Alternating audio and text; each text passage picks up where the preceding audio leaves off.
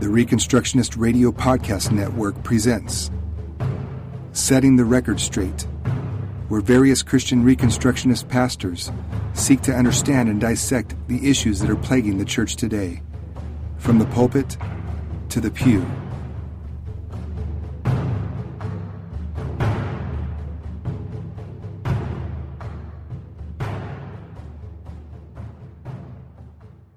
I want to start today. Um, I want to start today by reading the whole passage of Nehemiah six, and then we'll kind of break it out, and uh, and I'll share with you really the aspect of this. I asked a couple questions uh, regarding this as I posted on Facebook, um, and I think it's I don't know how much I'm going to touch on it 100. percent I mean, whether it's going to get 100 percent on all those areas, but I'm trying. So. Let's read this. Nehemiah 6. Now, when Sanballat and Tobiah and Geshem the Arab and the rest of our enemies heard that I had built the wall and that there was no breach left in it, although up to that time I had not set up the doors and the gates, Sanballat and Geshem sent to me, saying, Come and let us meet together at Hakkephirim and the plain of Ono. But they intended to do me harm. And I sent messengers to them saying, I am doing a great work and I can't come down. Why should the work stop while I leave it and come down to you? And they sent to me four times in this way, and I answered them in the same manner. In the same way, Sanballat for the fifth time sent his servant to me with an open letter in his hand. It was written, It is reported among the nations, and Geshem also says it, that you and the Jews intend to rebel. That's why you're building the wall. And according to these reports, you wish to become their king. And you have also set up prophets to proclaim concerning you in Jerusalem. There's a king in Judah, and now the king will hear these reports. So now come and let us take counsel together. Then I sent to him, saying, No such things as you have said have been done, for you are inventing them out of your own mind. For they all wanted to frighten us, thinking their hands will drop from their work, and it will not be done. But now, O God, strengthen my hands. Now, when I went to the house of Shemaiah, the son of Deliah, uh, Deliah son of Mehetabel, who was confined to his home, he said, Let us meet together in the house of God within the temple. Let us close the doors of the temple, for they are coming to kill you. They are coming to kill you by night. But I said, Should such a man as I run away? And what man sh- such as I could go into the temple and live? I will not go in. And I understood and saw that God had not sent him, but he had pronounced the prophecy against me because Tobiah and Sanballat had hired him. For this purpose he was hired, that I should be afraid and act in this way and sin, and so they could give me a bad name in order to taunt me. Remember Tobiah and Sanballat, oh my God. According to these things that they did, and also the prophetess Noadiah and the rest of the prophets who wanted to make me afraid. So the wall was finished on the 25th day of the month of Elul in 52 days. And when all of our enemies heard of it, all the nations around us were afraid and fell greatly in their own esteem, for they perceived that this work had been accomplished with the help of our God. Moreover, in those days the nobles of Judah sent many letters to Tobiah, and Tobiah's letters came to them. For many in Judah were bound by oath to him, because he was the son in law of Shechaniah the son of Arah, and his son Johanan had taken the daughter of Meshullam, the son of Berechiah, as his wife.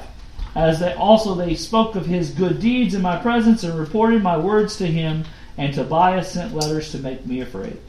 Okay, so I wanted to read all that mess. It seems like a big mess, a big old thing, for a reason. Because there's a lot here.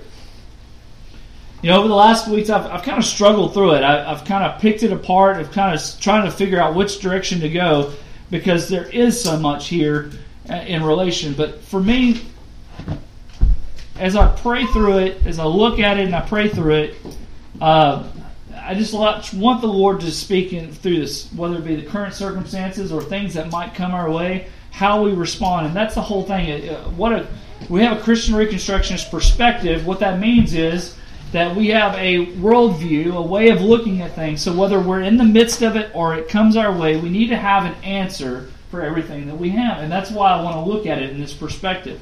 I'm not saying specifically that you couldn't read this and go, okay, I see what happened. it's more about the application. Why is it there? How can it be of good use to us? And so there's several several areas of application, many more that we can cover coherently this morning. But um, uh, so we're going to take on a few. Okay, so here it is. So how are we to respond? It's kind of one of these questions. I didn't tell you to go ahead yet, but it's okay. Uh, how we respond to those who seek to hurt our reputations, our families, or our livelihood? How do we respond to those who continually bear false witness about us? This is where I want to kind of take the direction because it's it's happened to myself and others lately, and I thought, what a great way to get a give a message on how to answer this or how to respond. First, responding to enemies inside and outside the church. Now, I, I, I will probably would be criticized for this because someone would say, "Listen, how dare you call your brother in Christ your enemy? They're your brother in Christ. You need to pray for them. You need to bear with them. You need to do all those things." Yes, but when they act like an enemy, then they should be treated like an enemy. And then we do. We do. We pray for them like we pray for our enemies, yes. But we also call them to say when they're against those things or when they talk about us in such a way that's scathing and, and scandalous and, and false. They bear false witness against us, ninth commandment they break. Then how do we respond to this? We respond to enemies inside and outside the church. One, uh, firstly, our greatest enemy, and we've got a lot here to cover this morning. I'm just letting you know. Our our greatest enemies and combatants tend to be those closest to us, and I need to remind us of that because this, those who are really who are closest to us, they they know the good, the bad, and the ugly about us. And it's it's interesting. It's interesting. You'll know who your enemies and your brothers are very quickly. I know people who call themselves my brother but then when things go awry, they go and blab every area that I've confided them of sin or struggles that I've had, and they go blab it out in public. That's not a brother or sister in Christ. That's someone I consider an enemy or combatant. It's hard for me to say I love you as a brother when someone hates me as if I am an enemy to them. So, one of the things when I share something with somebody, that means I trust them. And there's a confidence in that that I need. I, I need some, some, Sometimes I need people to pray for me beyond that. And I've seen it beyond my own life, but other people's lives, where people feel that they need. They have the. They have the next tasty morsel to give someone. And so I want us to look at this. Our greatest enemies and combatants are those closest to us. Matthew 10 tells us, Jesus says, don't think that I've come to bring peace to the earth. I've not come to bring peace, but a sword. I've come to set a man against his father, a daughter against her mother, a daughter in law against her mother in law, and a person's enemies will be of those of his own household. Whoever loves his father or mother more than me is not worthy of me, and whoever loves his son or daughter more than me is not worthy of me. And whoever does not take his cross and follow me is not worthy of me. Whoever finds his life will lose it and whoever loses his life for my sake will find it. I want us to understand that what Jesus is talking about is listen when you when you do what we go to the well some of these other passages when you look at what, what's going on in these lives and what's going on in these people's lives, those closest to us are going to be our greatest opposition. I mean, I've had family members say that you're obviously you're that's cultic. That's that you're like a cult in what you believe. I was like, so having a very defined belief about something makes me a cult. It sounds to me like if the if the truth is always changing, or you can believe whatever you want to believe, you just got to follow a certain way or way of doing. That sounds like a cult to me. But when you know that it's God's word and it's true, and it's not the words of a man, then it doesn't sound very cultic to me. Well, he told us, he says, your enemies are going to be that. And, and really, if you look back throughout passages of Scripture, church history, I mean, the first Christians, first century Christians, many of them were turned over by their own families. It was prophesied it would be done that way, but it was. And he didn't come to bring peace amongst everything. Peace cannot be had just because you get along. There will always be something that will cause a division in, in, in, in a time. And he said, I, in Christ, following Christ is going to be one of those. Matthew 13, verses 53 through 58, he said, When he had finished these parables, he went away from there, and coming to his hometown, he taught them in their synagogue. So they were astonished and said, Where did this man get this wisdom and these mighty works? Is not this the carpenter's son? Is not his mother called Mary? And is, are not his brothers James and Joseph and Simon and Judas? And are not all his sisters with us? Where then did, did, did this man get all these things? And they took offense at him. But Jesus said to them, A prophet is not without honor except in his hometown and in his own household. And he did not do many mighty works there because of their unbelief. Hmm.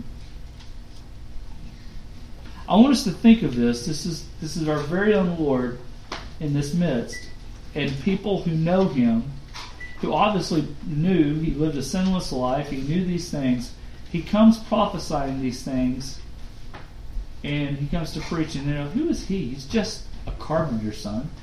He's just this guy. And if you ever experience that, if you ever experience going home to a group of people who knew you as a child and they treat you as that person back then, it's really bad when you live a life that you're ashamed of in the past, and you go back and that's what people remember you for. for. And they find it very hard to believe that you're that same guy, mm-hmm. or that same way, that you're not. Because deep down, they know that's who you are. You're just putting on an act, right? See, here's the thing. Our worth, just like our salvation, it's not a is not determined by our name, our family, our wealth, or anything else, but it's in our relationship with our Lord and Savior Jesus Christ. And I'm going to say how we relate to Him, and I'm going to say how we're related to Him, I guess. That's why I'm using the word relationship. It's not about that He's my personal Lord and Savior type of relationship. It's meaning that He's not your personal, He is the Lord and Savior, and this is our relationship to Him. It's a very simple thing in Romans chapter 8. He said, So then, brothers, we are debtors not to the flesh to live according to the flesh. You can put it back up there if you want to, make sure everybody writes it down. For if you live according to the flesh, you'll die, but if you if by the Spirit you'll put to death the deeds of the body, you will live. For all who are led by the Spirit are sons of God. For you did not receive the spirit of slavery to fall back into fear, but you have entered the spirit. Uh, you have received the spirit of adoption as sons, and by whom we cry, Abba, Father. The Spirit Himself bears witness with our spirit that we are children of God, and if we are children, we are heirs. Amen. And if we are heirs, heirs of God, we are also fellow heirs with Christ, provided we suffer with Him, in order that we also may be glorified with Him. See that same relationship that we have, those those those enemies and combatants, they tend to be closest to us. They sometimes tend to be family. They tend to be lifelong friends. There are people who we've worked with for years, and as God continues to work in us, they notice it, and they many times they want to be our greatest enemy or greatest person who's going to come in opposition to us. And I want us to remember that uh, our worth is not determined by our past it's not determined by our present. It's not even. It's not our worth is not determined by our future. It's determined by our relationship with Christ. He has given us a new name. The old is gone, the new has come. A new creature is there, and so that's the thing is we are new in Him, and we are now part of His family. Secondly, secondly, our enemy's goal is to distract us from the purpose and call of God, and this is where I'm going to break down Nehemiah six this morning. Our enemy's goal is to distract us from the very purpose and call of God. I know I keep coming back to this, this aspect of the purpose and call of God. I'll reiterate the purpose and call of God on our lives as Christians. But that's one of the things that comes up. The enemy's goal is not just to oppose us, but to distract us. And this is why I said sometimes our enemies are inside the church as well as outside the church because they want to distract us with little foolish arguments. Nehemiah 6, verses 1 through 4. Let's remember, what did they do? Let's just, if you can put it up there, Grace, but I want us, I want us to look at what were they doing? Come have a meeting with us. I'm going to tell you, as a, as a pastor, one of the things that I hated the most is having meetings. And you, when I first start as associate pastor, a member for years, church after church, we had meeting upon meeting, and I got to this place where I spent most of my week, most of my evenings in meetings somewhere, or on Sundays, I'd be at church from seven in the morning to nine or later at night, because between having the services and the meetings and everything else that went on, it just you took up all of your life. And the thing is, is these guys they wanted him to what? Come meet with us. They had they had ill intent, yes, but let me say this: they knew that if he was not there, the work wouldn't go on. See, so our enemy's goal is to distract us. So, A, our enemies try to also assert a false authority over us. They were basically saying, You need to come. This thing you're doing needs to stop. You need to come meet with us. But they intended to do him harm, didn't they? they? That's what Scripture says. They intended to harm him, whether they intended to trap him, to kill him, to imprison him, whatever it might be, ultimately is to discredit the work that he's doing, that God has called him to.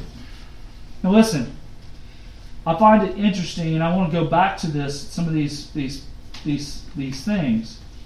But there's a false authority, like they could come for whatever reason, they felt that they could demand that he come. They were persistent, weren't they? The first four times he gave the same response. Now we'll get to the fifth fifth time in just a second, but I want us to think about this. Luke 20 gives a good example the scribes and Pharisees, scribes and chief priests sought to lay hands on him, talking about Jesus, for they perceived that he had told this parable against them, but they feared the people. So they watched him and sent spies who pretended to be sincere, that they might catch him in something he said, so as to deliver him up to the authority and jurisdiction of the governor. So they asked him, Teacher, we know that you speak and teach rightly and show no partiality, but truly teach the way of God. Is it lawful for us to give tribute to Caesar or not? Perceived he perceived their craftiness and said to them, Show me a denarius. Whose likeness and inscription does it have? They said, Caesar's. So he said to them, Render to Caesar the things that are Caesar's, and God the things that are God's. And they were not able, able in the presence of people to catch him in what he said, but marveling at his answer, they became silent. Now I want to say this. There's a lot of teaching on this aspect, but I want to tell you, um, when they ask a question, when you ask such a question, he get he, he point out who is your Lord. That's really all. That's really all the question is. It's not about taxes. It's not as much about giving taxes and doing these things. What is it saying? Whose inscriptions on your money? Who do you who do you hold? What what is the debt? We also know the root of money is the root of all kinds of evil, right? So when we look at it, look at the topic at hand. What do they what do they hold? What do they hold dear to their hearts in their money pouch? Is what they're holding the very image of their Lord. And he said, Well, give Caesar what's Caesar's. You give to God what is God's. What does that tell us? We'll get to that just now. I know it says in Psalm 20 that the Lord saves his anointed. He will answer him from his holy heaven with the saving might of his right hand. Here's the thing some trust in chariots and some in horses, but we trust in the name of the Lord our God. See, our enemies come to us with false hopes or false treaties and false uh, all, all types of things to try to encourage us to be to compromise the work that we ask for us to do, the purpose and call. That's all it was. Is it comes down to it. If you will come and meet with us, what? Just come and meet with us. They knew what would happen. The work stops. The purpose, the call of God, the defense is down, all those things, and they can discredit him. The thing is, is some trust, some worry about chariots, and some worry about the rulers and authorities, but we are to trust in our Lord, and that's what I want to come to. Our enemies want to have a false authority over. They they say I had a, I had a, a man this week, quite just flat out saying I, he wouldn't answer a question. He's like, well, you know, you pay taxes, don't you? And I'm like, you pay taxes and you do this and this, and I'm like, whoa, whoa, whoa. it has nothing to do with the truth of what we're talking about that just because I pay taxes does not mean there is a legitimate authority over me. The, the, the, the civil magistrate, not necessarily a legitimate authority. I do this for what reason? No difference in my Lord doing what? Tell Peter or whoever go catch a fish and take what's in the mouth. I, I pay it to appease, but does that mean it's a legitimate authority? No. That's what we come down to is we render to Caesar what is his. Well, what is Caesar's? Absolutely nothing except apart from what God gives us. We know that next that next verse that's there is what? The earth is the Lord and the fullness thereof. The world and all those who dwell therein. Everything belongs to the Lord. And if we come with the right perspective, it doesn't matter how much our enemies try to distract us, it doesn't matter how much they try to assert a false authority, we understand that all these things that we have and all that we do belongs to Him. We can't let the things distract us from the purpose and call of God. And Jesus reminded, we reminded even in past weeks, we talked about in Matthew 20 he talked about how the rulers of the Gentiles lorded over them. That's not legitimate authority. Just because there's rulers does not make it legitimate. Just because we have a president doesn't make him a legitimate authority over us. I mean, I'm sorry, but we I understand that what Romans 13 says. I understand that God gives us these people and they have a job. And when they do their job, we ought to say, you know what? When they do their job well, we ought to commend them. When they do it poorly, we ought to rebuke them. Yep. Because they're men. They're men, they're women, and that's that's this reality. They're sinful men and women. They have a chance that they might fail and be faulty. And for people to say, "How dare you question my president?" Listen, I'll question him just as much as I will praise him when he does the right thing. So we need to keep those things in perspective. We remember that our enemies try to assert a false authority, and then we have only one Lord. Ephesians 4 talks about that. That we have one Lord, one faith, one baptism, one God and Father of all, who is in all and through all and in all and all. And that we have to understand there is one God. There is one Lord. Anything else becomes what? It's an idol. It's a false worship. Secondly, under under that under part two is we must keep our eyes on the Lord and, and His purpose in front of every step we take. Keep our eyes on the Lord and keep His purpose in front of every step.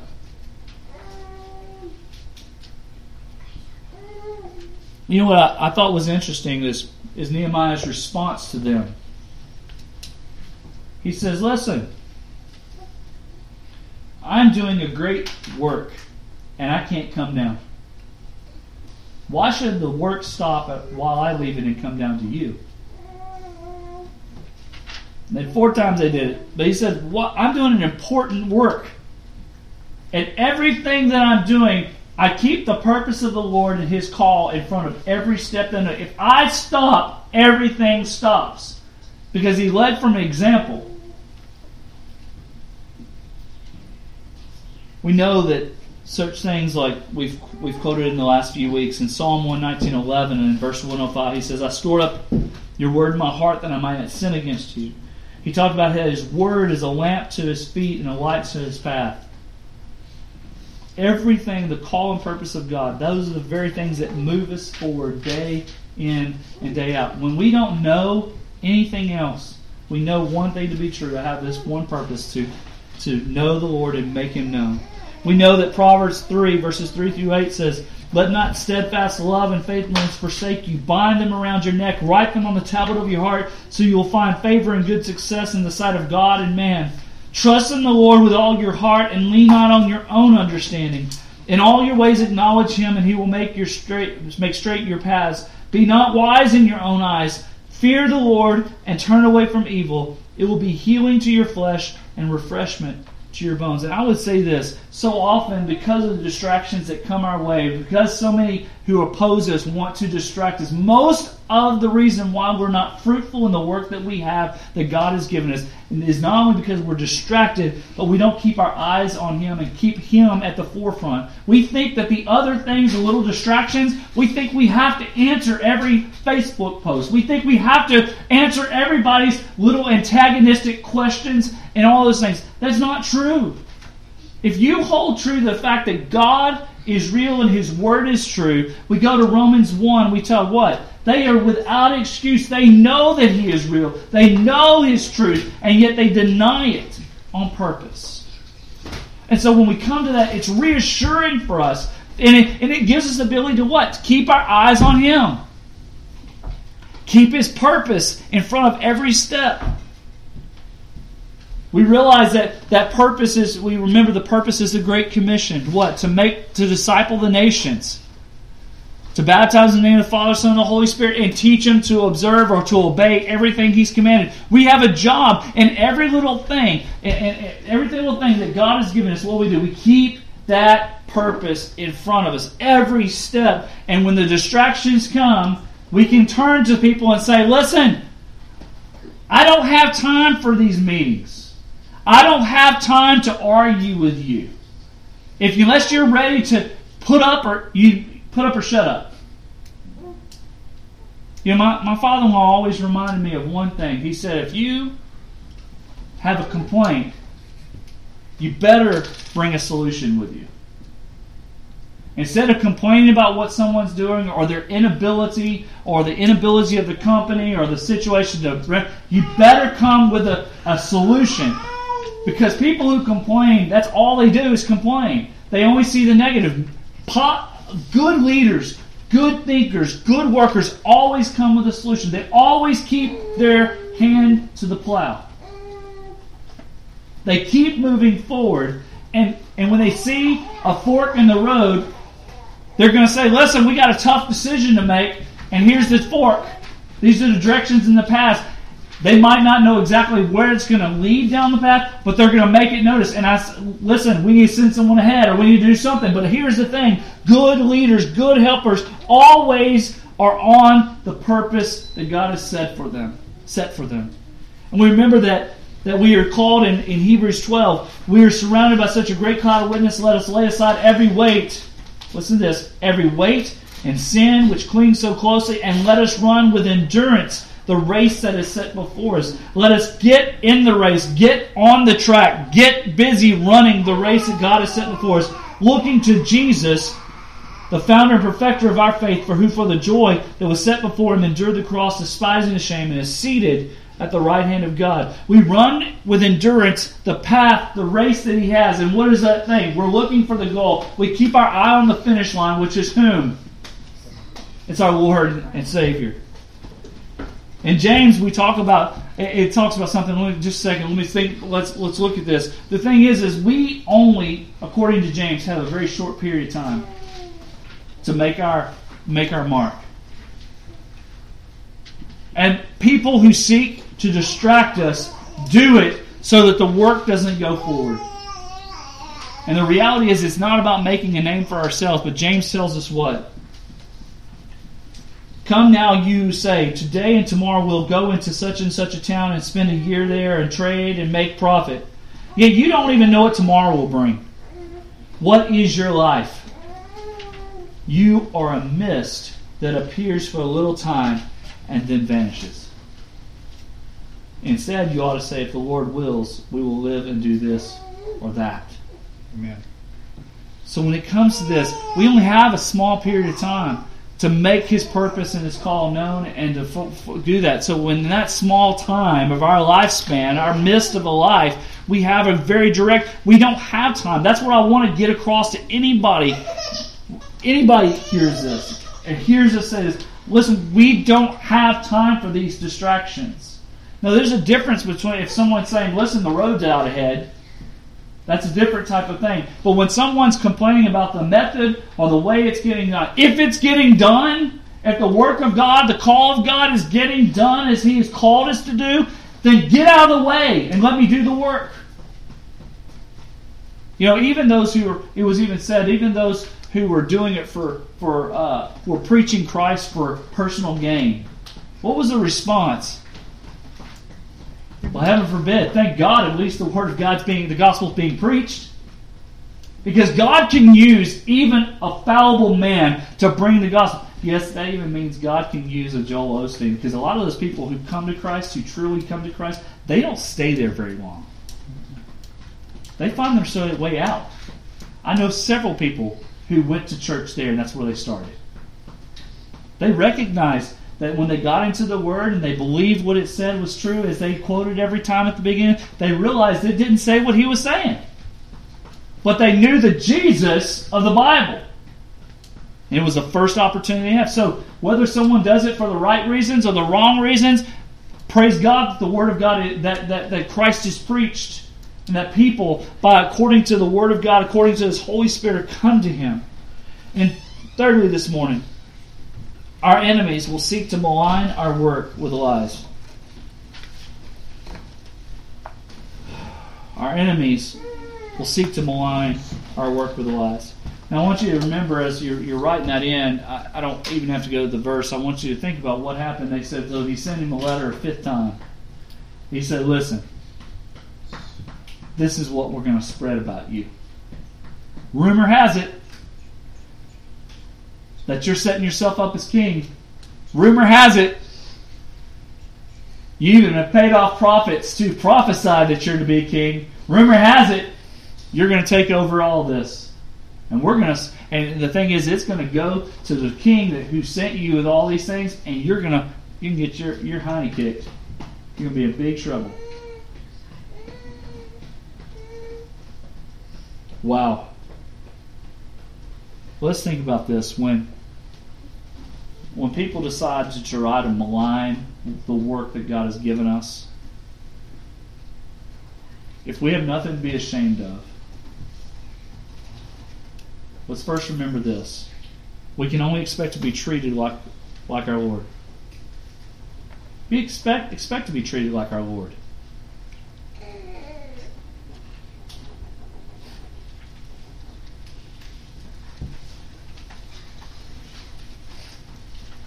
Some people have even said when people when people openly try to malign you, they're just giving you free advertisement.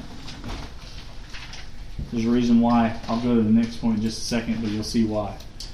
But Matthew 10 25, it says, It's not enough for the disciple to be like his teacher and if the servant like his master. If they have called the master of the house Beelzebub, how much more will they malign those of his household? Mm-hmm. If you're truly following the path of Christ and what God has done, has called us to do, don't be surprised. Don't be surprised if people will try to malign the work that God has given you with lies. Don't be surprised if they treat you like our Lord. You know, the goal of the goal of Christianity is not persecution. The goal of Christianity is obedience to the Lord.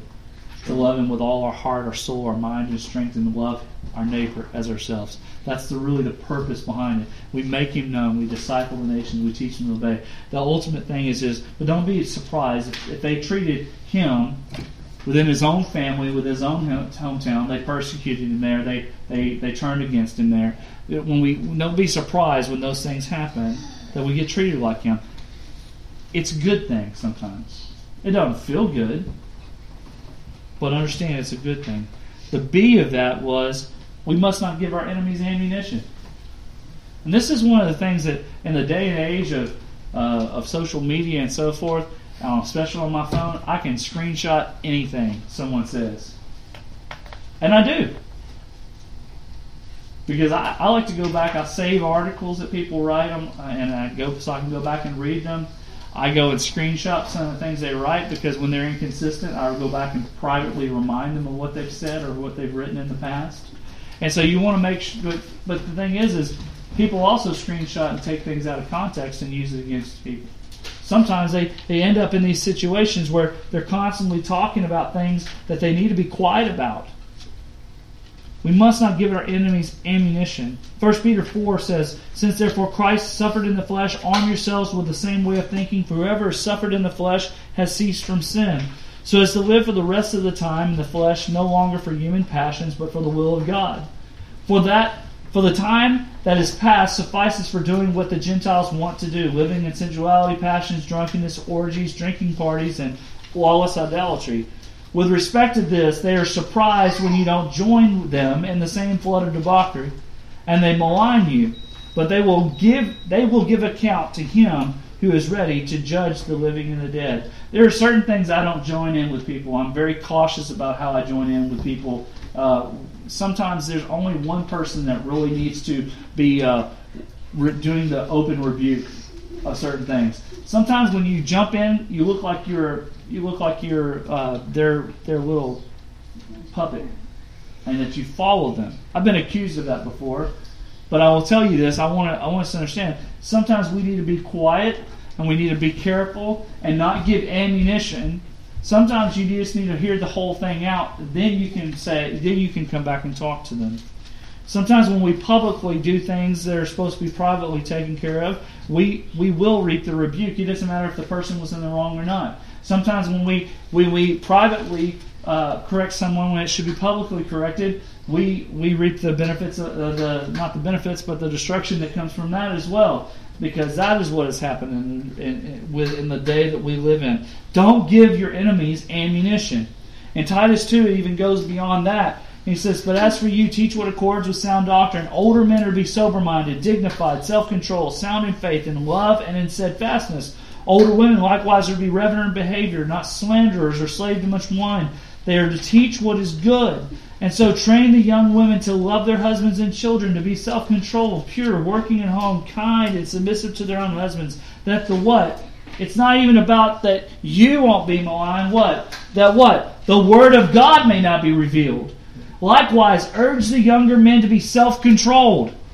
Show yourself in all respects to be a model of good works, and in your teaching show integrity, dignity, and sound speech that cannot be condemned, so that an opponent may be put to shame, having nothing evil to say about us.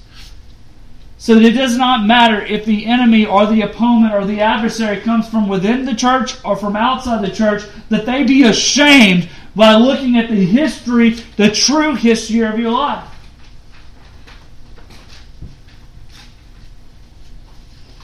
There are many men that do not heed the proverb pride comes before destruction. Mm-hmm.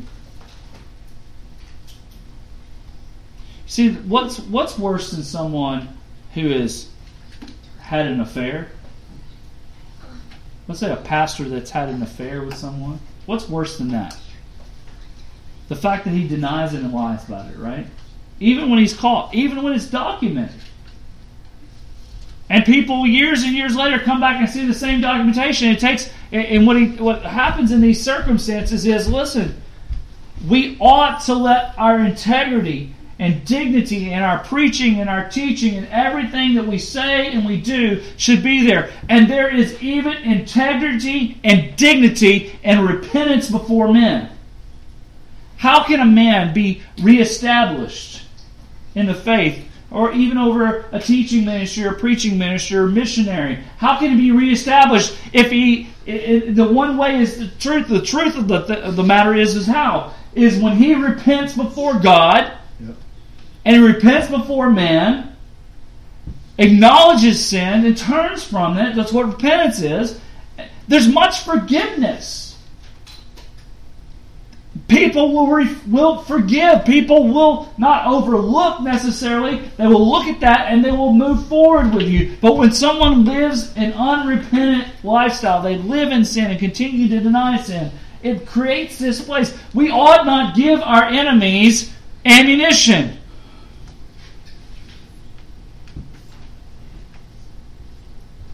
But rather we be a model of good works. That's men, women, young, old. Look for ways to constantly be putting godly, righteous deposits out there. And when the unrighteous deposits are made, we go in there and we repent of those and we take care of that and we move forward. Absolutely. See, we must also give an answer, but we not, must not lose our focus thing is, is when enemies come come at us, when they try to malign our work with lies, we can't just always ignore it. There's two things that I've, I've learned, and I agree. There, there's, I wish this person, I wish the person would have done it differently, but or said it differently. I was told early on, don't let anything roll off your back. I was raised, let it roll off your back. You tell, hey, look, just, just, just have thick skin, just let it roll off. Then I had another man, a mentor in the faith, who said, Don't let it roll off your back. You need to let even lies bother you. And the thing is, is then I, I find a happy medium there. I go back to I go back to Ecclesiastes. There's a time for everything. There's a time when you need to let it roll off. There's a time when you need to let it stick. Because the thing is, is sometimes when things stick, it's because it might be true, or it might be a perception that you have created. And I've been I've been guilty of that. But that's what Nehemiah. Nehemiah said, "No, you listen. Y'all y'all bringing these lies. You just you fabricated and you shoot in your mind. This is what it is. Listen, I, am going to answer you. There, you know, and this is how it is. I, you know, you're just it's a figment of your imagination, and that's it. Well, Proverbs 26, even verses 4 and 5 says, Answer not a fool according to his folly, lest you be like your, him yourself. Then it turns around, verse 5, it says, Answer a fool, according to his folly, lest he be wise in his own eyes. See, there's a time and place to answer the fool, to answer the lies. When a fool is being foolish, and you and, and they're just being foolish, and ultimately in and of themselves, if you just argue with someone just to argue, what happens? You look just as foolish half the time. It looks petty, it looks childish, immature. And I've seen some very respectable men sometimes make fools of themselves, not inten- intentionally. But then there's other times that we what? We answer the fool according to his folly so he's not wise in his own eyes, especially when they're leading others astray, especially when they're speaking out publicly and leading others astray by their lies. They must be corrected. If it's a public thing, it needs to be corrected publicly and stopped immediately. You know, if someone wants to call me a fool for that, go let it be. But the church has also been known as a band of foolish people at times. Because they did that which men thought was foolish. But it was righteous and holy and glorifying to God. 1 Peter 3 tells us, who, Now who is there to harm you if you are zealous for what is good? But even if you should suffer for righteousness' sake, you'll be blessed. Have no fear of them, nor be troubled, but in your hearts honor Christ the Lord as holy, always being prepared to make a defense to anyone who asks you for the reason for the hope that is in you. Yet do it with gentleness and respect, having a good conscience, so that when you are slandered, those who revile your good behavior in Christ may be put to shame. For it is better to suffer for doing good, if that should be God's will, than for doing evil. We must answer, but we must not lose our focus on why. Goes on also say says the reason why I put the focus there is what Luke nine sixty two says. Jesus said to him, No one puts his hand to the plow and looks back is fit for the kingdom of God. So we can answer the fool. We can answer the critic. We can answer those who are bringing lies against us. But we must make sure that distraction is not there, that we continue to move forward on the path that He has for us. Keep focus on those things. You can't, and if you understand whether it be the person plowing, if they keep looking behind them, the animal might go astray. But here's the thing: it's no different than mowing with a tractor on a long easement like we have. Uh, you mess up, you're gonna have to turn around and go back and cut it, and it's going, you know, it's it's one of those things. So if you if you're always looking behind you, you could run into something. If you're always looking behind you, you're going to go off track. It's all those type of things. Fourthly, watch out for enemies within the confines of the church. And this is why I'm going to go ahead and address this. They always encourage you to choose safety over sacrifice and self preservation over self, sacrifice.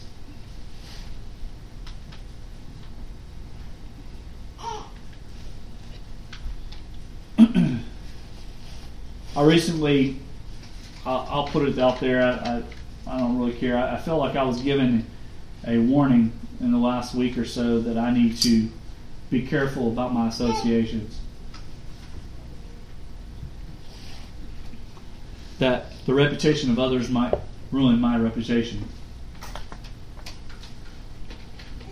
I'd rather be in a band of brothers who are strong and outspoken than be in a band of cowards who do nothing for the faith except talk about it. I would rather be around men who are actually changing the world, actively changing the world, making disciples, making the, the Word of God known, than people talking about what they experienced years and years ago. Remember the, the theme passage, if you put it up there, what happened? He went and this, this guy who's supposed to be a priest or a prophet or whatever is trying to get him to come into the temple and, and come into safety. Hey, they're coming for your life. what does that mean? What what do they mean by that? If these guys are coming, what are they going to do? Were they just going to take Nehemiah's life? You really think that's what was going to happen? He'd probably taken everybody. But it really, here's the thing: when you look at the whole matter, were they actually coming? No. It made him look like what? Made it look like he was afraid and that he wasn't trusting in the Lord. He was trusting in whom? Himself and his protection. He would have made him look like a foolish, faithless man. For people who didn't believe, don't believe that the Holy Spirit existed or moved among men prior to Pentecost, this is another good example. Yep. Because no one came to him and says, Hey, I think they're plotting something. The Holy Spirit within him directed this. He said here, he said, uh, for they're coming, he said, they're coming to kill you by night. But I said, should a man as I run away? And what man such should I go into the temple and live? I will not go in. But I understood and saw that God had not sent him. It's the Holy Spirit moving in him. But he had pronounced a prophecy for what purpose? For pay. You know, it, uh, under the law, that man should have been struck dead. Because he, he's not, uh, that's worse than anything else. He's prophesying a false prophecy. And he did it for pay, that's even worse. That's me bearing false witness. But I want us to see this. Let our example, A, let our example always be Jesus. We're almost done. Let our example always be Jesus. We were told in John 10, verse 10 to 12, said, The thief comes only to steal and kill and destroy. I came, Jesus said, that they may have life and have it abundantly. I am the good shepherd, Jesus said. The good shepherd lays down his life for the sheep. He who is a hired hand and not a shepherd, who does not own the who does not own the sheep, sees the wolf coming and leaves the sheep and flees, and the wolf snatches them and scatters them. Uh, the true shepherd, the good shepherd, the one who is the true leader, the true follower of God, those who he leads people in paths of righteousness whatever it comes down to, a true one does not run in the face of what? In the face of defeat or in the face of the enemy. What do they do? They stand firm, even if it means laying their own life down, their own reputation down, everything. That's what a true leader does. It does not hide behind councils, behind closed doors. It does not go to the next person in order to get a better hearing or a more favorable uh, outcome. It, these are people, let our example be this stand firm on the truth and be willing to go down with the ship just like the captain. Jesus said, John 15, This is my commandment that you have, that you love one another as I have loved you. Greater love has no one than this, that someone lay down his life for his friends. And you are my friends if you do what I command you. Our example has to be of the man, the man who is our Lord and Savior, who came and lived a sinless life and lived a victorious life, lived a perfect example for us that we are to lay our lives down for others. And listen, we the thing is that so many people aren't willing to let their reputation be put on the line their their reputation or their, their perception of others is more important. Sometimes you just have to go the full the full way through. John 1 John 3:16 we know we know by this we know love that he laid down his life for us and we ought to lay down our lives for our brothers. But if anyone has the world's goods and sees his brother in need yet closes his heart against him how does God's love abide in him? Little children let us not love in word or talk but in deed and truth. And that, that's the whole thing. Is Jesus didn't just give a philosophy of life, which is what people purport him to be, a great philosopher and teacher. He's not. He was one who did the very act that he called his people to do, and he laid his life down as a propitiation, as a payment for our sin. Amen. No, what we need to do is when people call us out to safety or self preservation, we need to call them out for who they're acting like. And Jesus did that very same thing in John 8. He told them, You are of your father, the devil, and your will is to do your father's desire. He was a murderer from the beginning and does not stand in truth because there's no truth in him. When he lies, he speaks his native, uh, sorry, speaks out of his own character, for he is a liar and the father of lies. But because I tell you the truth, you don't believe me. Which one of you convicts me of sin? If I tell you the truth, why do you not believe me? Whoever is of God hears the words of God. The reason why you do not hear them is that you're not of God. And you might have to tell someone who is a brother and sister of Christ, listen, you're not living to listening to the one you have called Father who has saved you and set you free from sin. You're listening to the Father of lies. In fact, you're telling his lies over and over again. I had to, I had a private conversation. Now I won't go into the whole conversation, but I had to have a conversation with a man privately to say, listen. You, you, there are some things that you will never get truth from the horse's mouth. There's a person or people, these, sometimes these people lie. And they're going to continue to lie, and they're going to build upon the lie. And the reality comes down to it is listen, I have seen the words, I have heard the words, I've been part of this, and I might be nobody, but I'll tell you right now, I lay my reputation down because that's what I was accused of. That, that's what I said. That, that I was told that I'm going to lose my reputation over these things. Listen, I will lay my reputation on the line to say I know what is truth and I know what is a lie, and this man is a deceiver and a liar. And when I say something like that, you better be ready to pay the price. Because I will lay my life down for my friends who are walking in truth, even though it's a hard truth to walk through. And when those people who come and they, they come around and what do they want to do? They want to call you, listen, just listen, you just need to be quiet about these things or your reputation is going to be squandered. Your good reputation. Listen, my good reputation is not because of what I have done. It's not because of, of anything I can fathom, but it's what God has done in me and what He's allowed me to do. And if my reputation is tarnished by Him, they will be judged for that tarnishing. And I will not be ashamed one day when I stand before Him for standing on the truth of His Word. The last thing is very simply finish the work. Just finish the work.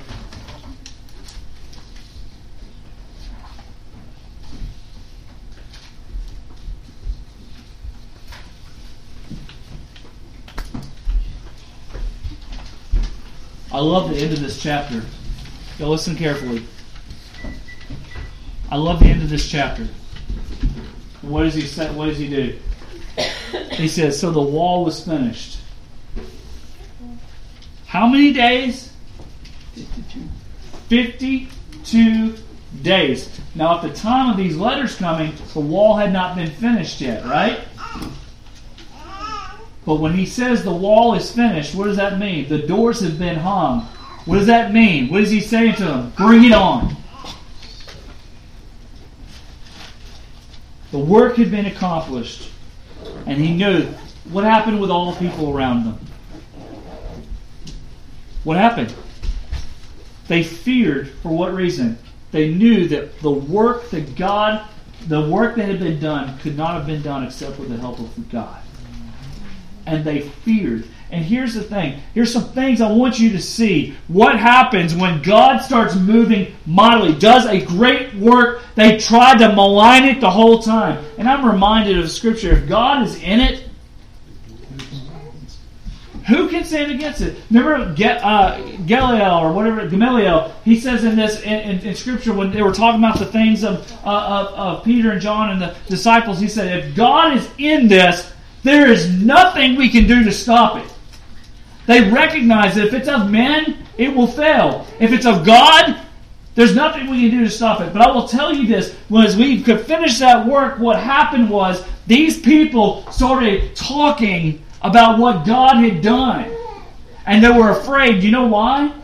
Because this God who opposed these others who were in opposition to the work of God, here's the thing: they had signed their lives away and their allegiances away to these evil men and they were concerned regarding the uh, the possible judgment, I believe, of themselves. And I think this is what comes on. He says, he says, for they perceived that this work had been accomplished with the help of our God. Moreover, in those days, the nobles of Judah These are the people of God. We're writing whom? Tobiah. And Tobiah's letters came to they were writing back and forth and saying, What are we to do? These nobles, some, some remember some of these nobles that wouldn't even lift a finger to help.